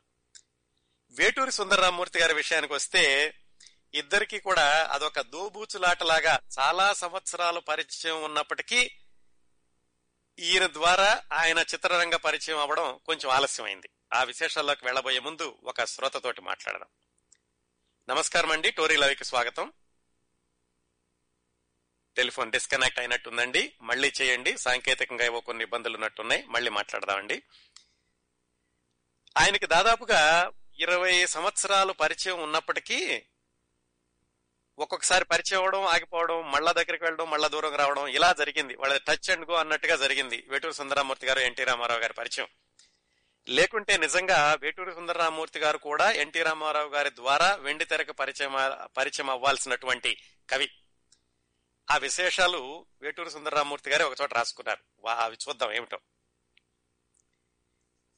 ముందుగా వేటూరి సుందర రామ్మూర్తి గారు ఎన్టీ రామారావు గారి గురించి చెప్పిన కొన్ని వాక్యాలు చదువుతాను. ఆంధ్ర పురాణంలో రామ రావణులుగా, కృష్ణార్జున భీష్మ సుయోధనులుగా, రాయలుగా, రాకుమారుడుగా, శ్రీనాథుడుగా, వీరబ్రహ్మేంద్రుడుగా వెలుగు వేడి రగిలించిన హిరోచిత శృంగారోదాత్త పాత్రలు అనేక ధరించిన కళా ప్రపూర్ణుడు నందమూరి తారక రామారావు. మొట్టమొదటి నుంచి కూడా నందమూరి చందమామ వెన్నెల నవ్వు వృద్ధి క్షయాలు లేకుండా నవ్వడం మొదలుపెట్టింది. తెలుగు తెర మీద స్వతసిద్ధమైన సకల రూపక శక్తి గల వ్యక్తిగల కళాకారుడు ఎన్టీ రామారావు. అలాంటి కళాకారుడు తర్వాత గాని ముందు గాని లేరు. ఆయన నిజంగా రూపసుందరుడు అని మొదలు పెడుతూ ఆయన వేటూరి సుందర రామ్మూర్తి గారి అనుభవాలని, ఎన్టీ రామారావు గారితో పరిచయాన్ని ఇలా చెప్పుకున్నారు. ఎన్టీ రామారావు గారు తెనాలి వెళ్లారట. తెనాలి వేటూరి సుందర రామ్మూర్తి గారి అమ్మమ్మ గారు ఊరు. అక్కడికి తెనాలి తెనాలి కాదు కొల్లూరు అండి క్షమించాలి కొల్లూరు కొల్లూరు వెళ్ళినప్పుడు గుమ్మడి గారిది కూడా కొల్లూరే. గుమ్మడి గారు ఎన్టీ రామారావు గారిని వాళ్ళ ఊరు తీసుకెళ్లి అక్కడ చెరువు ఆంజనేయ శాస్త్రి గారని వాళ్ళ ఇంట్లో భోజనం చేస్తుండగా వేటూరి సుందర రామ్మూర్తి, ఆయన ఇప్పుడే చదువుకుంటున్నారు, డిగ్రీ చదువుకుంటున్నారు, ఆయన వెళ్లి కలిశారట. కలిసినప్పుడు ఎన్టీ రామారావు గారు పరిచయాలు అయ్యాక అడిగారట, ఎవరు అంటే విశ్వనాథ సత్యనారాయణ గారు ఇద్దరికి కావాల్సినటువంటి గురువు గారు. ఆయన మాటలు వచ్చి ఎన్టీ రామారావు గారు చెప్పారట, విశ్వనాథ సత్యనారాయణ గారు నాకు కూడా గురువు గారు, ఆయనే నన్ను నాటకాలు వేయించారు అని. వేటూరి సుందర రామ్మూర్తి గారు ఎన్టీ రామారావు గారితో, నిజమేనండి, మీలో కూడా నాకు విశ్వనాథ సత్యనారాయణ గారు కనిపిస్తున్నారు, మీ సాహిత్యాభిమానం చూస్తుంటే అన్నప్పుడు ఎన్టీ రామారావు గారు అన్నారట, మనమంతా తెలుగు వాళ్ళమై పుట్టినందుకు గర్వించాలి, తెలుగును దేశ రాజభాషగా చేయాలి, భారతీయుల్లో ఎక్కువ మంది మాట్లాడేది తెలుగే అని ఆయన తెలుగు భాష మీద అభిమానం వ్యక్తపరిచారు అని వేటూరి సుందరరామూర్తి గారు రాసుకున్నారు. ఇవన్నీ అయిపోయాక వేటూరి సుందరరామూర్తి గారు ఆంధ్ర పత్రికలో సబ్ ఎడిటర్ గా చేశారు. సినిమాల్లోకి రాకముందు చాలా సంవత్సరాలు ఆయన పాత్రికేయుడిగా పనిచేశారు. ఆయన సబ్ ఎడిటర్ గా ఉన్నప్పుడు ఒకసారి కొడవటిగట్టి కుటుంబరావు గారు ఎన్టీ రామారావు గారికి పరిచయం చేశారు. మళ్లీ పరిచయం, పునఃపరిచయం. అంటే అంతకుముందు రెండు మూడు సందర్భాల్లో కలిసినప్పటికీ చాలా సంవత్సరాలు ఎడం వచ్చింది కాబట్టి మళ్ళా పరిచయం చేసినప్పుడు ఎన్టీ రామారావు గారు వేటూరి సుందరరామూర్తి గారిని అడిగారట, మీదే ఊరు అని. ఈయన పెదకళ్ళేపల్లి అని చెప్పారు. కృష్ణా జిల్లాలో ఉందండి ద్వితాలోకాలో పెదకళ్ళేపల్లి. రామారావు గారిది కూడా కృష్ణా జిల్లానే కదా. కృష్ణా జిల్లాలో చాలా మంది పెదకళ్ళేపల్లిని తిరణాల కళ్ళేపల్లి అనేవాళ్ళు. ఆయన వెంటనే గుర్తుపట్టి, ఓహో మీది తిరణాల కళ్ళేపల్లా చెప్పరేమని మళ్ళీ ఆయన్ని మళ్లీ పరిచయం చేసుకున్నారు. అక్కడి నుంచి వీళ్ళ పరిచయం కొంచెం కంటిన్యూస్ గానే కొనసాగింది. ఏమైందంటే వేటూరి సుందర రామ్మూర్తి గారు ఆంధ్రపత్రికలో పనిచేసేటప్పుడు ఎన్టీ రామారావు గారి మీద ఒక వ్యాసం రాశారు, నయనానంద తారక రాముని కథ అని. అది చదివి ఆయన చాలా ఇంప్రెస్ అయ్యి వేటూరి సుందర రామ్మూర్తి గారిని కలుసుకుని చాలా అభినందించారట. మీ శైలి, రచనా సౌందర్యం చూస్తుంటే మీరు సినిమా ఫీల్డ్ కి రావడం మంచిదనిపిస్తోంది అని మొట్టమొదటిసారిగా ఎన్టీ రామారావు గారు వేటూరి సుందరరామూర్తి గారికి చెప్పారు. ఆయన పాత్రికేయుడిగా ఉన్నగా ఈ పరిచయం కొనసాగుతూనే ఉంది. ఆయన ఒకసారి సీతారామ కళ్యాణం సినిమా చూసి వేటూరి సుందరరామూర్తి గారు ఆంధ్రపత్రికలో ఒక వ్యాసం రాశారట. ఇది అసలు సీతారామ కళ్యాణం కాదు, రామారావు గారు రావణాసురుణ్ణి ప్రధానంగా తీసుకుని తీసిన సినిమా అంటూ రామరావణీయం సీతారామ కళ్యాణం, రామరావణీయం అని పెట్టారంటే రామారావు గారు రావణుణ్ణి ఎక్కువగా చూపిస్తూ తీసిన సినిమా అని ఒక వ్యాసం రాశారు. అది చదివారట రామారావు గారు. రాసి అది చదివి, ఏమండి కొంచెం ఘాటు తగ్గిస్తే బాగుండేదేమో, చాలా ఘాటుగా రాశారు అని అన్నారట. ఆ విధంగా వాళ్ళ పరిచయం కొనసాగుతూ ఉంది. ఈయన పాత్రికేయుడిగా కొనసాగుతున్నారు, ఎన్టీ రామారావు గారి సినిమా ఫీల్డ్లలో ఉన్నారు. ఈయన వేటూరి సుందరరామమూర్తి గారు ఆంధ్రపత్రికలో రిజైన్ చేసినప్పుడు, రిజైన్ చేయడానికి ముందు ఇంకొక సంఘటన జరిగింది. అదేంటంటే వేటూరి సుందరరామూర్తి గారు సిరికాకొలను చిన్నది అని ఒక నృత్య నాటిక రాశారు రేడియోకి. అది ఎన్టీ రామారావు గారు వినడం సంభవించి ఆయన ఈయన్ని పిలిచారు, వేటూరి సుందరరామూర్తి గారిని పిలిచి, ఈ సిరికాకొలను చిన్నది దాన్ని ఆధారంగా తీసుకుని ఒక సినిమా చేస్తే బాగుంటుంది, అది శ్రీకృష్ణదేవరాయల చుట్టూతా తిరిగే కథ కదా, దాన్ని కొంచెం మార్చి మీరు రాయగలిగితే సినిమా తీద్దాం, దానికి మీరే రచయితగా ఉందరు గాని అని వేటూరి సుందర రామ్మూర్తి గారికి చెప్పారు. అయితే ఆయన ఏం చెప్పారంటే, శ్రీకాకుళం అంటే శ్రీకాకుళం అని కృష్ణా జిల్లాలో ఒక ఊరు ఉందండి. గుంటూరు జిల్లాలో కొల్లూరు ఒకవైపు ఉంటే కృష్ణానదికి ఇటువైపు శ్రీకాకుళం ఉంటుంది. వేటూరి సుందర రామ్మూర్తి గారికి ఆ శ్రీకాకుళం దాని యొక్క స్థల పురాణం మీద చాలా పట్టు ఉంది, దాని మీద చాలా కథలు కూడా రాశారు. ఈ శ్రీకాకుళం చిన్నది అంటే శ్రీకాకుళం చిన్నది అనే అర్థం వచ్చేటటువంటి కథ. ఆ శ్రీకాకుళం దేవాలయంలోనే శ్రీకృష్ణ దేవరాయలు ఆముక్త మాల్యతకి శ్రీకారం చుట్టారు. అందుకని శ్రీకృష్ణ దేవరాయలు ఆ ఊళ్ళో కొన్ని రోజులు ఉన్నాడు కాబట్టి దాన్ని ఆధారంగా చేసుకుని ఆయన ఒక నృత్య నాటిక రాశారు. ఆ శ్రీకృష్ణ దేవరాయల పాత్ర నేను వేస్తాను, దీన్ని సినిమా స్క్రిప్ట్ లాగా రాయండి అని రామారావు గారు వేటూరి సుందర రామ్మూర్తి గారిని అడిగారు. ఆయన సరే అన్నారు. కాకపోతే రామారావు గారు ఒక షరతు ఏం పెట్టారంటే, శ్రీకృష్ణ దేవరాయల పాత్ర ఎక్కువ చేయండి, ఆయన కొంచెం శృంగారం పెట్టండి, పాటలు ఉండాలి అని చెప్పారట. అయితే వేటూరి సుందర రామ్మూర్తి గారు అలా చేస్తే దీనిలో ఉన్న భావం పోతుందండి, ఆత్మ అది కాదు, అందుకని అలా మార్చడానికి మంచిగా ఉండ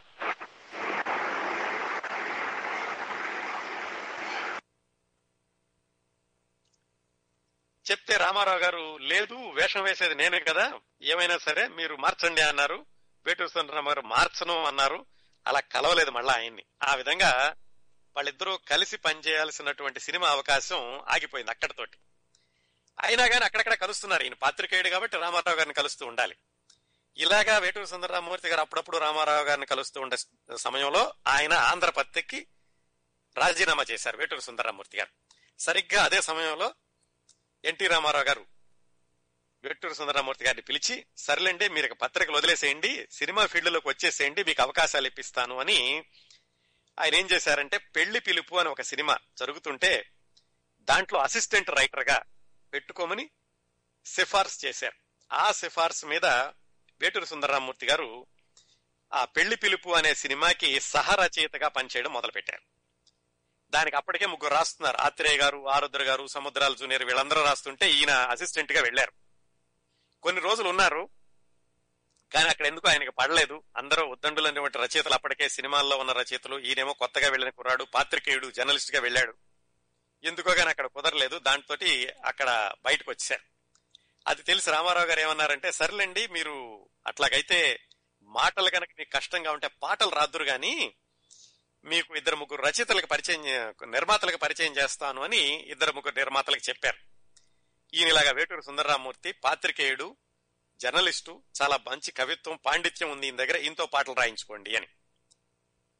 ఆ నిర్మాతలు ఏం చేశారు, ఎన్టీ రామారావు గారు లాంటి మహానటుడు చెప్తుంటే కాదని లేక సరే అన్నారు. కానీ తర్వాత వేటూరి సుందర రామ్మూర్తి గారు వాళ్ళని కలవడానికి వెళ్ళినప్పుడు ఏదో సాకు చెప్తూ ఉండేవాళ్ళట. ఇప్పటికే మా సినిమాలో పాటలు అయిపోయినాయి, వేరే వాళ్ళతో రాయించాము, రామారావు గారు చెప్పారు కాబట్టి మిమ్మల్ని రమ్మన్నాము, అవకాశాలు లేవు, తర్వాత చెబుతాము ఇలా అంటుంటే ఇంకా ఆయనకు నచ్చలేదు. వేటూరి సుందర రామ్మూర్తి గారికి నచ్చక సరే అని ఆ మద్రాసు వదిలేసి విజయవాడ వచ్చేశారు. మళ్ళా రామారావు గారికి చెబితే వెళ్ళనివ్వరేమో అని చెప్పి రామారావు గారికి కూడా చెప్పకుండా ఆయన విజయవాడ వచ్చేసి ఆంధ్రప్రభలో జాయిన్ అయిపోయారు. ఆ విధంగా ఎన్టీ రామారావు గారు ప్రయత్నించినప్పటికీ వేటూరి సుందర రామ్మూర్తి గారు సినీ రంగంలో నిలదొక్కుకోలేక వెనక్కి వచ్చేశారు. ఆ తర్వాత ఏమైంది, హైదరాబాద్ లో ఏదో ఒక ఫంక్షన్ జరుగుతుంటే ఆ ఫంక్షన్ కవరేజ్ కోసం వేటూరి సుందర రామ్మూర్తి గారు వెళ్లారు. అక్కడ రామారావు గారు చూసి, ఏమండి మీరు చెప్పకుండా వెళ్లిపోయారు, నాతోటి మీరు మద్రాసులో వదిలి వెళ్ళిపోయారేంటి, కాస్త సహనం ఉండాలి, సినిమాలో నిలదొక్కుకోవడం అంటే వెంటనే జరగదు అని ఆయన కొంచెం కోపంగా అన్నారట. సరే ఈయన చెప్పారట, ఏవో కొన్ని ఇబ్బందుల నుండి వచ్చేసానండి, తర్వాత చెప్తానులే అని. అది కూడా అయిపోయాక మళ్లీ ఒకసారి రామారావు గారు ఎట్లాగైనా వేటూరి సుందర రామ్మూర్తి గారిని సినిమాల్లో పరిచయం చేయాలని ఆయన నటించేటటువంటి దీక్ష సినిమాలో ఒక పాట రాయడానికని వినిపించారు. ఇందాక చెప్పుకున్నాం దీక్ష అంటే ఆయనకి ఏదో ఒక పాము గరిచింది, యాక్సిడెంట్ అయింది, ఆ సినిమా అనమాట. దానికి పిలిపించి దాంతో పాట రాయించారు, వేటూరి సుందర రామ్మూర్తి గారితో ఒక పాట రాయించారు. అదేమిటి, ఆ సినిమాలో ఒక నాటకం ఉంటుంది, దాంట్లో రామారావు గారు కృష్ణుడు, జమున సత్యభామ, వాళ్ళిద్దరి మధ్యన ఉండేటటువంటి పాట రాయించి పంతొమ్మిది వందల డెబ్బై ఒకటిలో నటండి ఆ సంక్రాంతి రోజు పిలిచి ఐదు వందల ఒక్క రూపాయలు ఇచ్చి పూజ చేసి హారతపళ్ళెంలో ఆయనకి ఇప్పించి పాట రాయించారు. పాట రాశారు వేటూరి సుందర రామ్మూర్తి గారు, చాలా చక్కటి పాట. నిన్న రాత్రి కళ్ళలో సన్న చేసి సరసకు రమ్మని నిన్ను పిలిచినదెవడే చెల్లియా, వేయి పేరుల వాడే వాడు, వేయి తీరుల వెలిగేవాడే, పదారు వేలు నారుల రేడే అని రాశారు వేటూరి సుందర రామ్మూర్తి గారు. ఇందులో కొన్ని పదాలు తర్వాత సాగర సంగమం పాటలో ఉన్నాయనుకోండి. ఇది చదివి ఎన్టీ రామారావు గారు చాలా ఆనందపడ్డారట. ఆనందపడి అద్భుతమైన కవితొరిగాడు ఇన్ని సంవత్సరాలకి మళ్ళా సినీ రంగానికి అని అందరికీ చెప్పారట. వేటూరి సుందర రామ్మూర్తి అనే కుర్రాడు చాలా బ్రహ్మాండంగా రాస్తున్నాడు అని. మొత్తానికి ఏమైందో గాని ఆ పాట ఆ సినిమాలో రాలేదు.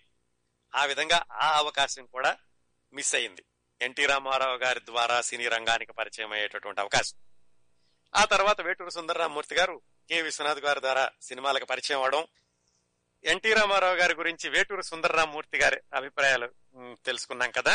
ఇప్పుడు ఒక విలక్షణమైనటువంటి నటుడు ఎన్టీ రామారావు గారి గురించి చెప్పినటువంటి అభిప్రాయాలు, ఆయన సన్నివేశాలు చూద్దాం. ఆయన ఎవరంటే రజనీకాంత్. రజనీకాంత్ సూపర్ స్టార్ రజనీకాంత్ ఒక నలభై సంవత్సరాల క్రిందట తెలుగులో కూడా వేషాలు వేశారండి. నైన్టీన్ సెవెంటీస్ లో తెలుగు సినిమాల్లో వేసేవాళ్ళు చాలా మంది గుర్తుండే ఉంటుంది. చిలకమ్మ చెప్పింది, అనువాద చిత్రాలే కాకుండా స్ట్రైట్ తెలుగు సినిమాల్లో కూడా వేశారు. అలాగే ఎన్టీ రామారావు గారితో కలిసి రజనీకాంత్ నటించిన సినిమా పంతొమ్మిది వందల డెబ్బై తొమ్మిదిలో వచ్చింది, టైగర్ అని. ఆ ఒక్క సినిమాలో మాత్రమే ఎన్టీ రామారావు గారితో కలిసి నటించారు. నిజానికట రజనీకాంత్ సినిమాల్లోకి రాకముందు ఆయన నేపథ్యం అంతా చూసాం మనం రెండు వేల పదకొండు డిసెంబర్లో రజనీకాంత్ గారి గురించి రెండు గంటలు మాట్లాడుకున్నప్పుడు. ఆయన ఆ రోజుల్లో మాయాబజార్, పాండవ వనవాసం సినిమాలు చాలా సార్లు చూశారట. ఎందుకు? ఎన్టీ రామారావు గారి నటన కోసమే. ఆయన స్టేజ్ నాటకాలు వేసేటప్పుడు రజనీకాంత్ ఒకసారి ఒక పౌరాణిక నాటకంలో దుర్యోధనుడిగా నటించాల్సి వచ్చిందట. ఆ దుర్యోధనుడిగా నటించడానికని ఎలా చేస్తే బాగుంటుంది అని శ్రీకృష్ణ పాండవీయం సినిమాని పదే పదే చూసి అందులో రామారావు గారి నటనని అనుకరించి ఆయన స్టేజ్ మీద నటించారట. అది సినిమాల్లోకి రాక ముందు నుంచి ఎన్టీ రామారావు గారంటే రజనీకాంత్ కు ఉన్నటువంటి అభిమానం. ఆ తర్వాత సినిమాల్లోకి వచ్చారు, ఒక సినిమాలో కలిసి చేశారు. అదంతా జరుగుతూ ఉండగా కొన్ని రోజుల తర్వాత ఈ సినిమా వార్తల్ని చాలా దగ్గరగా పరిశీలించేటటువంటి శ్రోతలు ఎవరైనా ఉంటే ఒక విషయం గుర్తుండి ఉండాలి. ఏమిటంటే ఆ మధ్యన ఒక పదిహేను ఇరవై ఇరవై సంవత్సరాల క్రిందట అనుకుంటా రజనీకాంత్ కొంచెం వియర్డ్ గా బిహేవ్ చేస్తున్నారు, ఆయన సెట్స్ లో అందరినీ కోపడుతున్నారు అని చెప్పేసి అందరితో తగాదాలు పెట్టుకుంటున్నారని కొన్ని వార్తలు వచ్చినాయి సినిమా పత్రికల్లో. దానికి కారణం ఏంటంటే రజనీకాంత్ చాలా బిజీగా ఉన్న రోజుల్లో ఆయన మెదడులోని నరాలకి తీవ్రమైన ఒత్తిడి కలిగిందట. దాంతో ఆయన కొంచెం అన్బ్యాలెన్స్ అయ్యి కాస్త ఎవరు ఊహించలేని విధానంగా ప్రవర్తిస్తూ ఉండేవాళ్ళు. కానీ ఎన్టీ రామారావు గారు కనపడితే మాత్రం విపరీతమైన భయభక్తులతో ఉండేవాళ్ళట. ఒకరోజు ఎన్టీ రామారావు గారు రజనీకాంత్ ని పిలిచి, చూడు బ్రదర్, తెల్లవారుజామున మూడున్నర నుంచి నాలుగు గంటల వరకు ఆ మధ్య కాలాన్ని బ్రహ్మకాలం అంటారు, ఆ సమయంలో గనక నువ్వు ప్రాణాయామం చేస్తే కోలుకుంటావు అని సలహా ఇచ్చారట. ఆ తర్వాత ఆయన చెప్పినట్టుగానే ఈయన తెల్లవారుజామున ప్రాణాయామం చేయడంతో మళ్ళా ఆయన కోలుకోవడం, మళ్ళా సినిమాల్లో సూపర్ స్టార్ గా విజృంభించడం ఇదంతా జరిగింది. ఈ విషయాలన్నీ కూడా రజనీకాంతే పంతొమ్మిది వందల తొంభై మూడులో కుంతిపుత్రుడు అనే సినిమా ఆడియో ఫంక్షన్ లో ఆయనే స్వయంగా చెప్పారు. ఇలాగా ఎన్టీ రామారావు గారంటే నాకంత అభిమానం ఉండేది, ఆయన చెప్పిన సలహా వల్లే నేను ఇలా కుదురుకోగలిగాను అని ఆయనే చెప్పారు రజనీకాంత్ గారే. ఇంకా ఎన్టీ రామారావు గారి గురించి మనం తెలుసుకున్న అభిప్రాయాలు చెప్పినటువంటి వ్యక్తులు, వాళ్ళ అభిప్రాయాలు, వాళ్ళు చెప్పినటువంటి సంఘటనలు అవి తెలుసుకోవాల్సిన వాళ్ళు ఇంకా మనకి సి నారాయణ రెడ్డి గారు, అక్కినేని నాగేశ్వరరావు, గుమ్మడి, కాంతారావు వీళ్ళందరూ ఉన్నారండి. వీళ్ళందరి విశేషాలన్నీ కూడా వచ్చే వారం తెలుసుకుందాం. దాని తర్వాత చిట్ట చివరగా మనం ఎన్టీ రామారావు గారు సృష్టించిన రికార్డులు, అలాగే వీరబ్రహ్మేంద్ర స్వామి చరిత్ర, ఆ సినిమా నిర్మాణ విశేషాలు అవన్నీ కూడా వచ్చేవారం మాట్లాడుకుందాం. ఇంకా మనకి ఐదు నిమిషాల సమయం ఉంది. పాటలు ప్లే చేయడంలో ఇబ్బందిగా ఉంది కాబట్టి ఎన్టీ రామారావు గారి గురించిన మరికొన్ని విశేషాలు. ఎన్టీ రామారావు గారు హిందీ సినిమాలు, ఇది ఒక ఐదు నిమిషాలు చెప్తానండి, దాంతో ఈ రోజు కార్యక్రమం పూర్తవుతుంది. ఎన్టీ రామారావు గారు హిందీ సినిమాల్లో నటించడం అంటే కొంచెం చాలా మందికి తెలిసి ఉండదు ఈ తరం ప్రేక్షకులకి. ఆయన రెండు సినిమాల్లో నటించారండి. ఒకటి భానుమతి గారు తీసిన చండీ రాణి, ఎందుకంటే అది మూడు భాషల్లో తీశారని చెప్పుకున్నాం కదా. భానుమతి గారు పంతొమ్మిది వందల యాభై మూడులో వచ్చింది. నిజానికి ఆ సినిమా మొట్టమొదటిసారిగా ఒక మహిళా దర్శకురాలు మూడు భాషల్లో తీసి ఒకేసారి ఒక నాలుగైదు రోజుల తేడాతో విడుదల చేసినటువంటి సినిమా చండీరాణి. దాంట్లో తెలుగులో రామారావు గారు నటించారు కాబట్టి హిందీలో కూడా ఆయనే కొనసాగించారు. అది ఆ రోజుల్లోనే నూట ముప్పై ప్రింట్లతో దేశమంతటా విడుదలైందటండి. ఈ మల్లీశ్వరి తర్వాత మళ్ళా చండీరాణి ఆ సినిమాలో ఇద్దరు కలిసి నటించారు.